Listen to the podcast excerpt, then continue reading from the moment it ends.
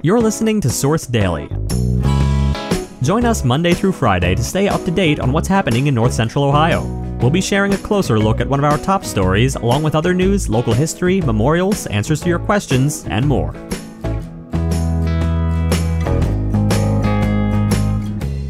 Today, the Shelby Police Department swore in two new officers Friday afternoon and recognized a handful of recent hires and promotions.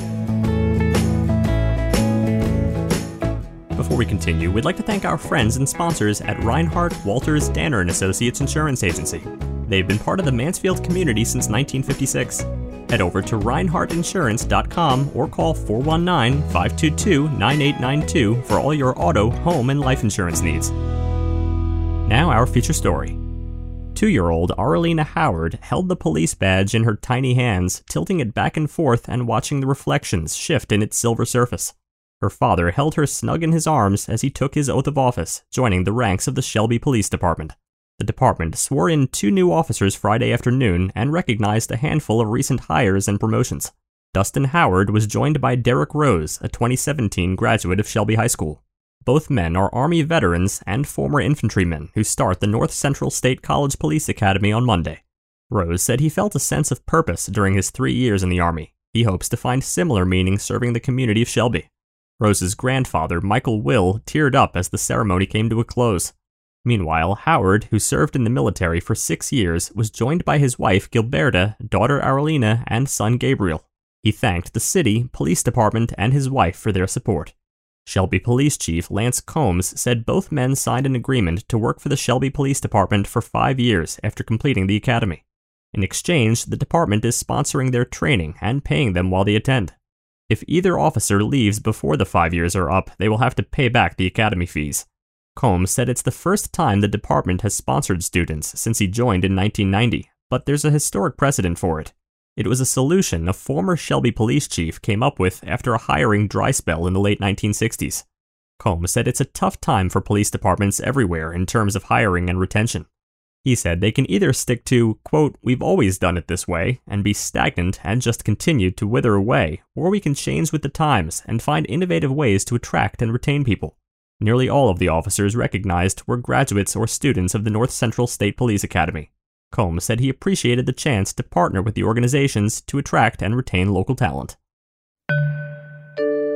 Next, some local history. Nita Branson was born in 1892 in Tiffin. Her family moved to Mansfield around 1906, and Nita began attending Mansfield High School and graduated in 1910. Her senior quote was, Cares not a pin what people say or may say, a philosophy that likely would serve her well in the male dominated field of journalism in the early 1900s. She deviated from her fellow female classmates by taking up less traditional work with the Richland Shield and Banner as a proofreader in 1919, shortly before the Mansfield News bought the longtime local newspaper. With the News, Branson worked her way up from proofreading to writing articles in the social pages. Branson continued to advance up the journalism ladder, weathering the change yet again as the News merged with the Daily Journal to become the Mansfield News Journal in 1933. She became a feature writer for local articles and eventually became the religion editor for the paper. Next, this is part of a sponsored series that focuses on the Renaissance's passion for the arts and what it means for the community. Whether it's plays, music, poetry, or dance, the arts bring great value to those it's being shared with, and also those sharing it. Many of us hope to step away from the audience and create, but might not know where to start. Enter the Renaissance, a staple in the Mansfield community for 95 years. The Renaissance offers a helping hand to guide people towards a creative future.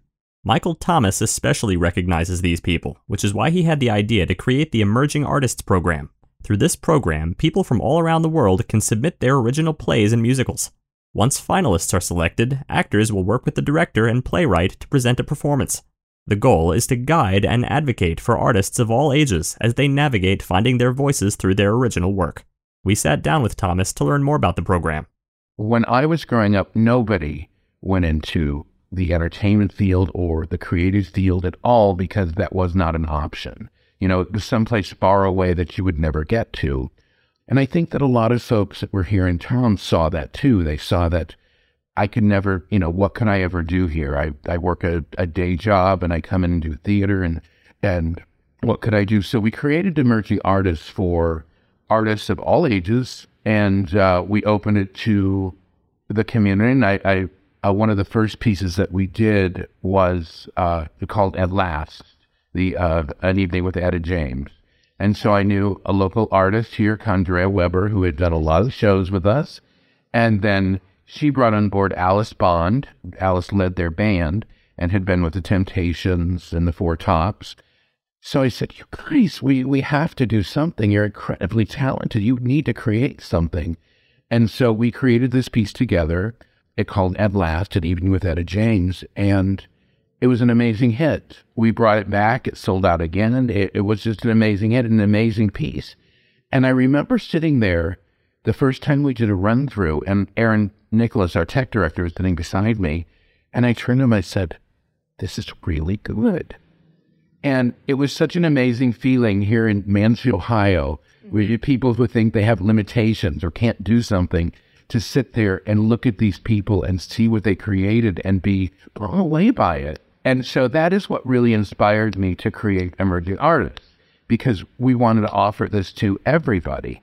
Um, so we opened submissions and we received, you know, hundreds of submissions of plays and movies and screenplays and teleplays and things like that. And I think I was a little disappointed that there weren't more people from lo- locally submitting. So again, what we want to do is inspire the people locally to say, "Hey, this this dream could be mine. You know, this I could I could claim this. I can do this." And that's what we're here for. We're here to nurture them and to advocate for them, to help them along their way as they create whatever their whatever their their dream is, whether it's acting or singing or uh, writing or dancing or anything, artwork, really anything, mm-hmm. because you may have talent, you may have these dreams, but you don't know what you don't know how to go about it. Mm-hmm. And because I spent most of my life helping people go about it, I thought this was the perfect opportunity to to put that program into place. Finally, we'd like to take a moment to remember and celebrate the life of Marjorie Lucille Goodrich, who lived to be 100 years old. Marge was born in Bucyrus in 1922. In 1947, she married Hugh Goodrich, who preceded her in death in 1982. Marge was a 1940 graduate of Crestline High School. She then went on to have a 38 year career at North Electric and Power Company, she was also a longtime member of the former Crestline English Lutheran Church of Crestline, the Crestline Golden Age Club, Jugs Corner Grange, 7th degree member of the National Grange, and a lifetime member of the Crestline VFW. Marge is survived by her sister and numerous nieces and nephews. Thank you for taking a moment with us today to remember and celebrate Marge's life. You can submit an obituary for free on Richland Source. To learn more, click the link in our show notes or visit richlandsource.com slash obituaries slash submit.